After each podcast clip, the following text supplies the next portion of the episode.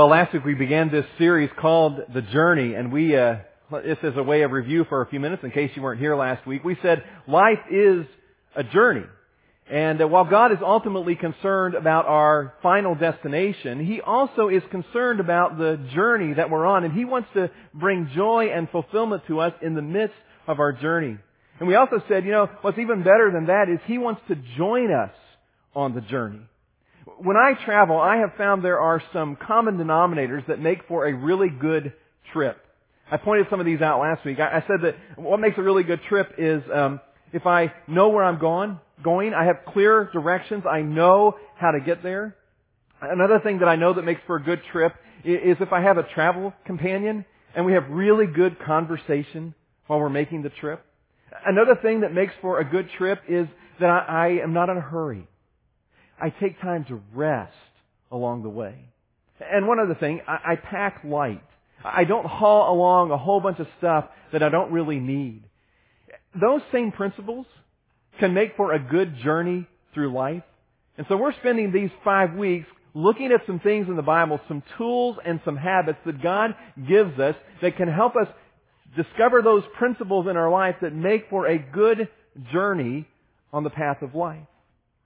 We began last week by talking about that first principle. How do I have clear direction? How do I know where I'm going? And we talked about God has given us His own version of a GPS for our journey through life. It's called the Bible. And I told you last week that I have just one very simple goal for the first two weeks of this series, and that simple goal is just to get you to read your Bible. I mean, that's it. I just want to get you to read your Bible on a regular basis. Because I understand and I want you to discover the value and the power of the, that book called the Bible for our journey through life. We have this tendency, this temptation, that we pray a lot to God, but when we pray, we seem to always be asking Him to do something for us. And we asked last week, what if God would be more interested in saying something to us? What if God is far more interested in saying something to us than He is in doing something for me? What if God's primary way of communicating with me is through the Bible? And what if God has something through the Bible that He directly wants to say to me or to you? And you remember last week we looked in Psalm 119 and King David said that is exactly how he sees it. That God has something He wants to speak directly to us. In fact, we said last week, if you read through Psalm 119, there are incredible number of benefits that are listed there that the Bible has for me if I'll take time to read it. In fact, I challenged you to begin last week reading through Psalm 119. How many of you uh, took me up on that and began reading through that great chapter in the Bible? That's great. And I'm sure you began to discover some of the wonderful benefits that are there. I don't know if you ever watch uh, Joel Osteen on TV. I'll be honest, he's not necessarily one of my favorite communicators. But if you've ever watched him on TV, he leads a church in, uh, I think in Houston, and um, or in Texas somewhere. And um, at the beginning, every time he gets up to do his talk, he has this thing they do with their Bibles. He has everybody lift their Bible, and they go through this pledge. This is my Bible. I am what I what it says I am, and they go through a whole bunch of never this and never that, and and it's a good thing because they're exalting the value of this book for our lives. I have my own pledge I thought I would do today. Remember last week I challenged you to, to bring your Bibles. And uh, in fact, I want to say the same thing to you again today. If you don't have a Bible and you came here today, I want to encourage you as you leave today on the tables as you exit, there are some Bibles. Please pick one of those up, write your name in it, make it your Bible. And when you come here to Crosspoint, bring it with you so that you can study right from your Bible as we look at passages of Scripture. So if you brought your Bible today, here, I want you to lift it up with me. We have our own pledge I want us to do, okay? Very good. So good to see so many of you brought them. That's awesome. Okay, say this with me. This is my Bible. I brought it today. Good. That's excellent. Since you brought your Bibles, if you want to open to Luke chapter 10. Luke is in the New Testament of your Bible, right towards the beginning of the New Testament. And Matthew, Mark, Luke, and then the book of John. Luke is a book that tells the story of Jesus' life, and I want to look at an incident in his life today. Luke chapter 10, let me give a little background. Jesus and his closest followers, his disciples, were making a journey from Jericho to Jerusalem. And as they were on this journey, they came to a small town just about two miles outside of Jerusalem called Bethany. And, they go to visit in the home of Mary, Martha, and Lazarus. Now Lazarus isn't mentioned, but we know it's his home as well from a, another story that takes place in Jesus' life. in fact, if you grew up in the church at all, this is probably one of those stories that you remember, the story of Lazarus. You remember he, he died, and they put him in a tomb, and Lazarus was a close friend of Jesus, and Jesus came to the tomb one day, and it's the shortest verse in the Bible where it says Jesus wept, and we get this idea of the closeness of their relationship. And Jesus actually has the, the stone rolled away from the tomb, and he calls into the tomb for Lazarus to come forth, and Lazarus comes back from the dead. This is the same Mary and Martha and Lazarus that Jesus goes to visit in this incident. So let's see what happens here. Luke chapter 10, verse 38. As Jesus and his disciples were on their way from Jericho to Jerusalem, he came to a village where a woman named Martha opened her home to him. She had a sister called Mary who sat at the Lord's feet listening to what he said. But Martha was distracted by all of the preparations that had to be made. She's busy getting everything ready. She came to him and asked, Lord, don't you care that my sister has left me to do the work by myself?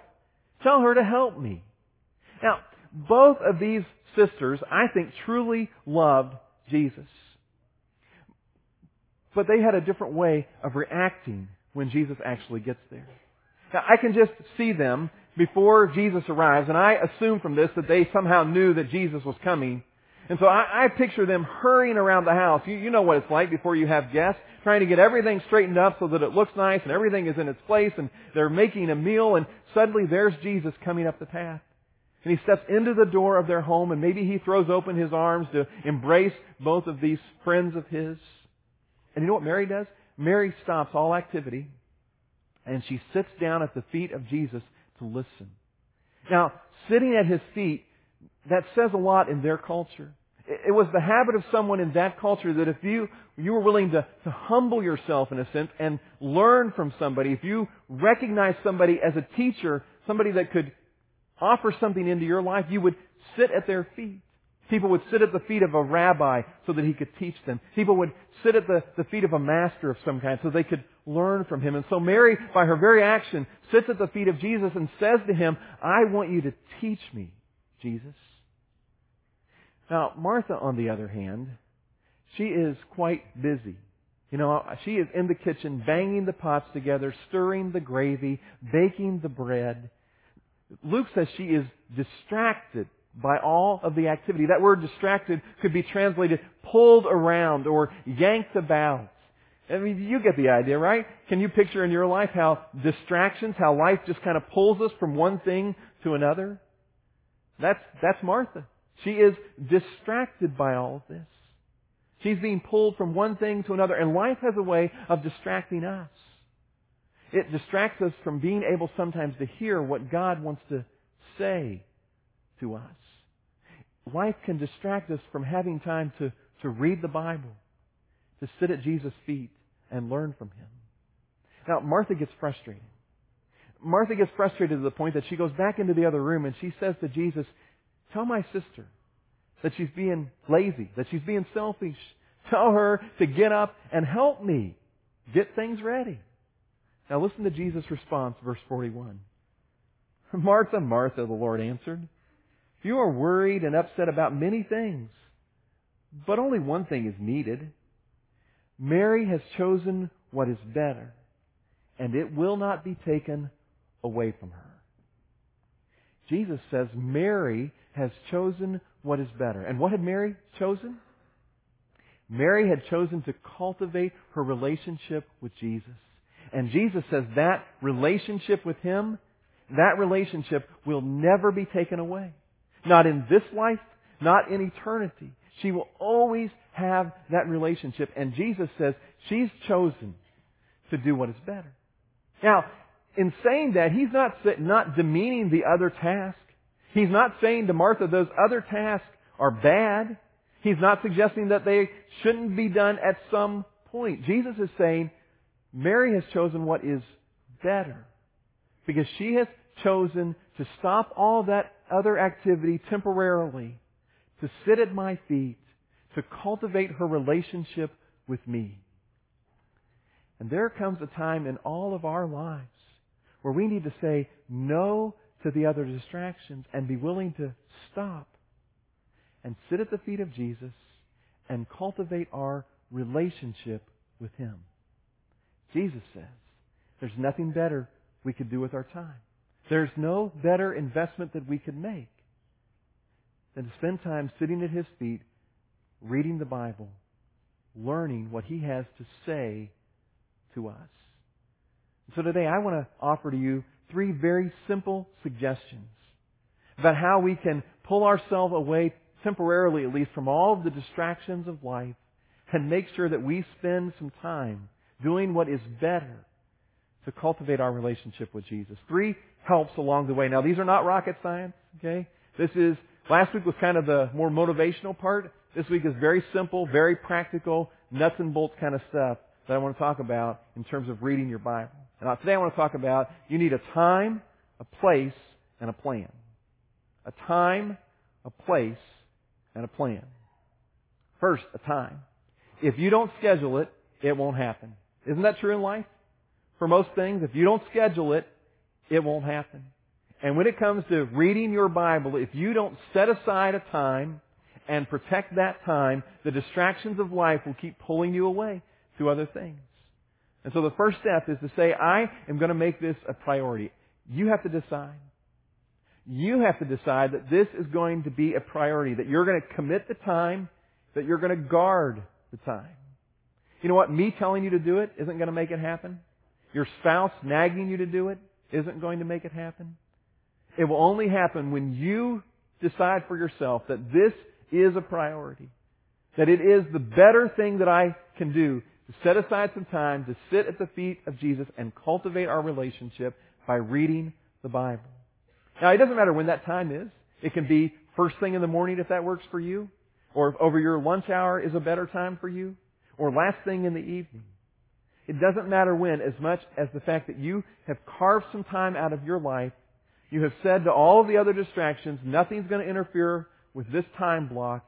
I'm going to sit at the feet of Jesus and cultivate our relationship by reading the Bible.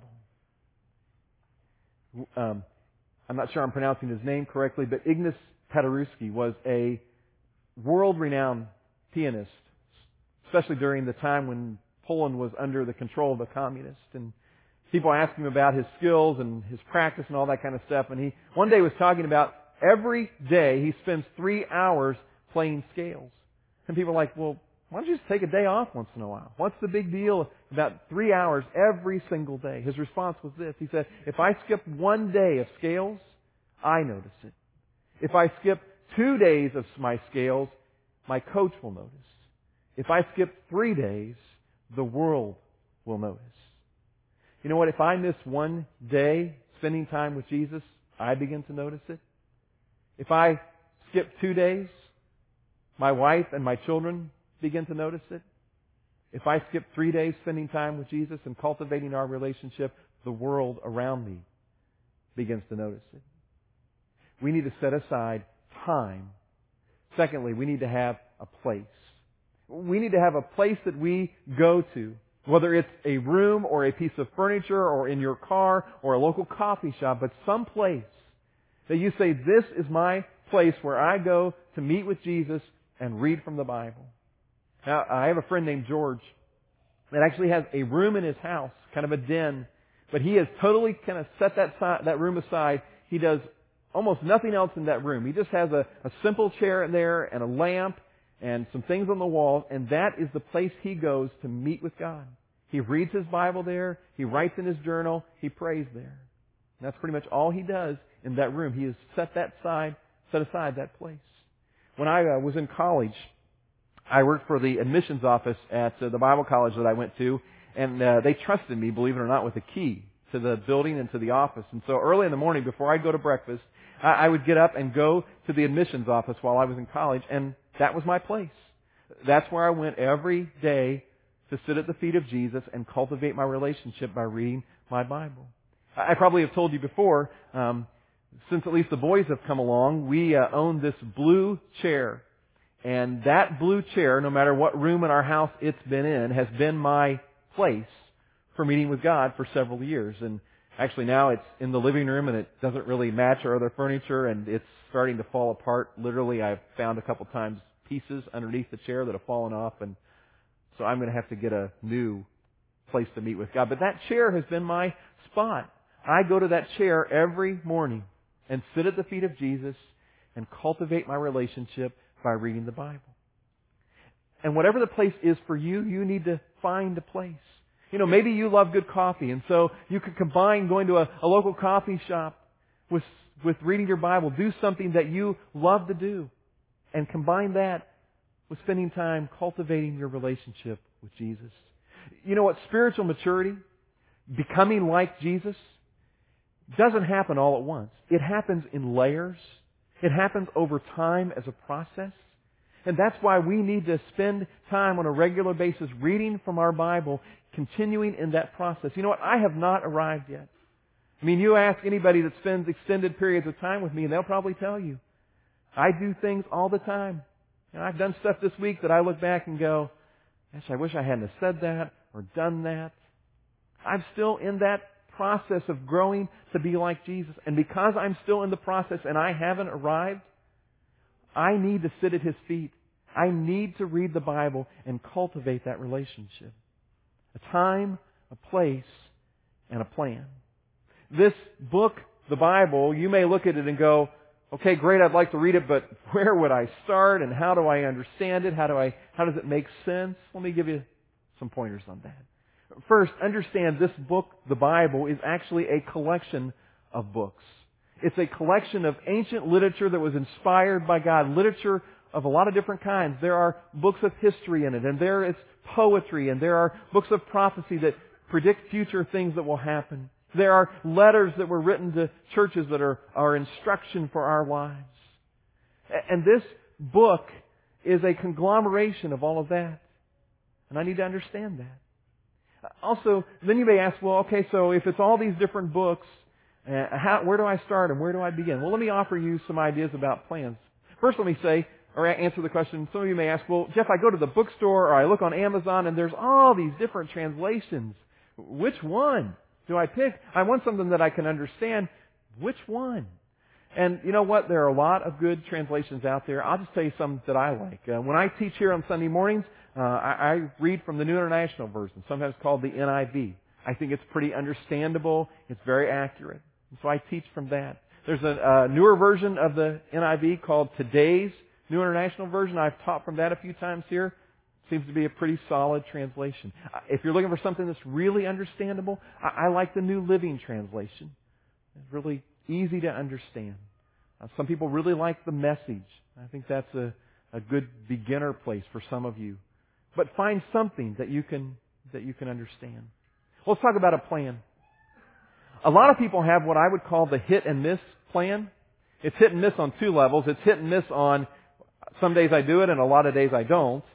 But it's also hit and miss in the sense that they just kind of open their Bible, you know, and one day it kind of falls open to Daniel and so they read a few verses from Daniel and the next day they open the Bible up and maybe it opens up to Matthew, so they read a couple verses from Matthew and the next day they're in the Psalms and they just bounce all over the place and maybe if you do that you think, you know, a lot of times it just doesn't make sense. I can't get the picture of the, the whole story. Well, that's because you're jumping around all over the place and and not reading it straight through. In fact, let me illustrate. I brought the April edition of Sports Illustrated. And you know, Sports Illustrated really is a conglomeration of a bunch of different articles written by different people and they combined it into one magazine. Imagine reading Sports Illustrated with the hit and miss style. It would go something like this. After months of build-up and speculation, pro football fans will finally find out this weekend who their team will select in the draft. Sociologist Harry Edwards, who has worked as a consultant for major pro sports leagues, says the late 49ers coach and executive Bill Walsh brought him into the board in the mid-1980s to develop tools such as personality testing that could help gauge whether a prospect would be a good fit for the 49ers. The world's most elegant cheerleaders take the court like a troupe of ballerinas dressed simply in lilac tops and low-rise black pants for their role as arm candy to the star of this brief show. The iconic main attraction is decked out in telltale white bodysuit and has the familiar unswept hair. Now, does any of that make sense to you? No, because I just jumped around all over the magazine. Those articles were written with the intention that you'd read the, the whole thing. You'd get the whole scope of what they're writing. And you know what? An amazing thing? When guys wrote, sat down and wrote letters that are included in the Bible, they had this strange idea that we'd actually read them from beginning to end. And then we'd get the full picture of what they're trying to say. So let me suggest some ways that maybe you can get a broader scope of what the Bible's trying to say. The first plan I'd suggest, and as you leave today, there will be some people at the doors who uh, have some Bible reading plans, all these that I'm going to talk about that you could actually take with you and, and begin to try this week. The first one I suggest is the 21 day plan. And this would be for somebody who's really a very, at the very beginning level and just thinks, you know, the, the Bible's really overwhelming to me.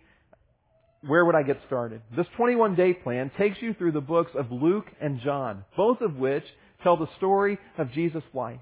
And so if you want a, a very simple place to begin, you could start with this 21 day plan. A lot of people say 21 days will build a habit. I don't know if that's true, but I'd say give it a try and see what happens. A second plan that's on this list is called the, the uh, 10 week sampler plan. Now, sampler not in the sense that it's the hit and miss and I only get little snippets and I never really understand what's going on, but it does take you through different portions of the Bible in such a way that you can begin to get the big picture. And the great thing about this 10 week plan is it's laid out in by weeks and not by days. And so if you happen to miss a day or two throughout the week, it's okay. You can just try to accomplish what they've given you for the whole seven days whenever you have time to sit down and read. And some days you may have more time and other days less time. But you can, through the course of that week, cover everything they've given you and in 10 weeks get a real broad picture of the Bible. Maybe you want to just start with simply reading through the book of Proverbs. There are 31 chapters in the book of Proverbs. And on our calendar, there are either 30 or 31 days in the month. So the book of Proverbs is very easy. You just pick it up and if tomorrow's September 15th, you turn to Proverbs 15 and you read through that chapter of the Proverbs. And if some of you are here saying, no, I, this whole thing about Jesus, I'm sort of struggling with that. I'm investigating, but I'm not quite ready to really trust in that whole thing. You know what? Proverbs is great wisdom from God that teaches you great things for life and never mentions Jesus. And so if you're at that point in life, start with Proverbs. Sit at God's feet that way and let Him work in your life through Proverbs. Maybe you're thinking, I really want to get through the whole Bible at some point. Well, on this sheet, there is a one year plan for reading through the Bible. And again, it's broken down by weeks, not days. And so it gives you a section of Scripture to read through over the course of a week. And if you follow the plan, over the next year, you'll read all the way through the Bible. Now, I'll tell you what I do. My plan is that I sort of follow a one year through the Bible plan, but for me, it's too much every day. I guess I am, don't have a very big brain. I can't handle a whole lot at one time. And so for me, I've taken their plan and rather than trying to do it in one year, the way it's laid out in my journal, I, I'm doing it over really like three years. You know, because for me, it's not how quickly do I get through. You know, like I am a champion or a better Christ follower if I get through it in a year. For me, it's what do I learn from it? How does it go from the pages of the Bible into my head and then into my heart? And for me, that means slowing down a little bit, little smaller chunks, and really letting it absorb into my life so that it makes a difference. Now, I don't care what plan you choose, and maybe you've got your own plan that you'll come up with, but have a plan and begin to systematically work your way through the Bible and let the wisdom of what's there guide you on this journey. Now some of you may be saying, well, you know, I've been doing some of that already. You know, I'm already kind of in the habit of reading my Bible. And I told you that's my only goal. And so if you'll just do that, I will be thrilled. But for some of you, let me challenge you one step further. And that would be to consider not only re- just reading the Bible, but also having a journal. And I know some of you immediately go, oh, wait a minute, isn't like journaling, isn't like, like for middle school girls? You know, they write all their feelings down in there. Yeah, I would, I, you know, maybe. I'm sorry, middle school girls. Didn't mean to slam on you, okay? I should have picked on elementary girls because they're not in here, right? I journal. And, and my initial reaction when somebody years ago said to me, you ought to journal was exactly the same thing. I thought, I don't like to write. I'm not going to do that. When I journal, I don't write a ton. But what I'm doing when I journal, for me, is I'm, as I read the Bible, there are sometimes things that just jump right out at me. Things about my life, wisdom for me, and I just jot those down. Brief notes that will help me remember those things. And then occasionally, I go back and look through my journal. In fact, you can see, here's my uh, journal from just a couple days ago on the 12th. That's all I wrote, if you can see that. Just three small paragraphs. Because there were three things as I was reading through Psalm 34 that just jumped off the page at me. There were things that I needed to think about for my life. And so I jotted those down. Now maybe for you, you do like to write and you'll write out a whole bunch more. That's great. But for a lot of us, if you would just jot a few things down, because you know what will happen? When you make the effort to do more than just read, but you actually make the effort to write something down, it stays with you much longer. And it's part of that process of moving it from the page of the Bible into your head and into your heart and affecting your actions. Have a plan. You know, for a lot of you, you may think, well, you know, I, I read my Bible, you know, handful of times a year. I have, which means over the course of the year, you have a handful of encounters with Jesus. Imagine if you were to read your Bible just once a week. You would go from just a small handful of encounters with Jesus to over 50 in the course of a year. Or suppose you took it one step farther and you read your Bible and spent time at the feet of Jesus just two times a week. You'd go to over a hundred encounters with Jesus. And imagine if you did it every day of the week. 365 times a year. You'd sit at the feet of Jesus. You'd have an encounter with Jesus where He could teach you something from the pages of the Bible that would guide you on your journey through life.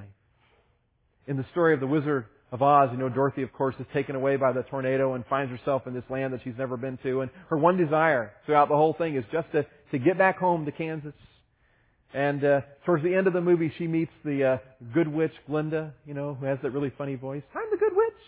And, uh, they have this conversation, and basically the good witch says to her, you know, because of those red ruby shoes, you've had the power to get back home to Kansas all along.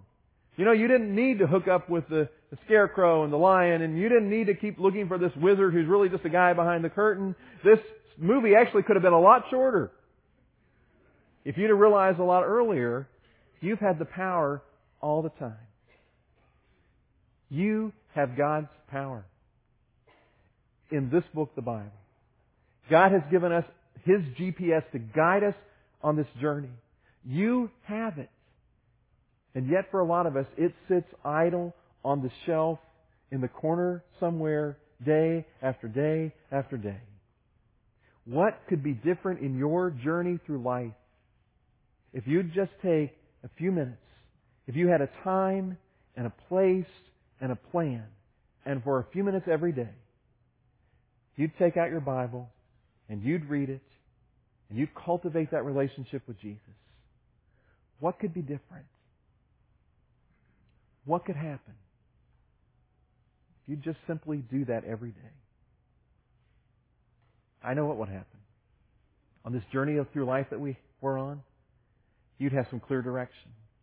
You'd know where you were going, and you'd know how to get there. Would you pray with me? God, I thank you for the Bible. God, I thank you for the way that it guides me every day on my journey.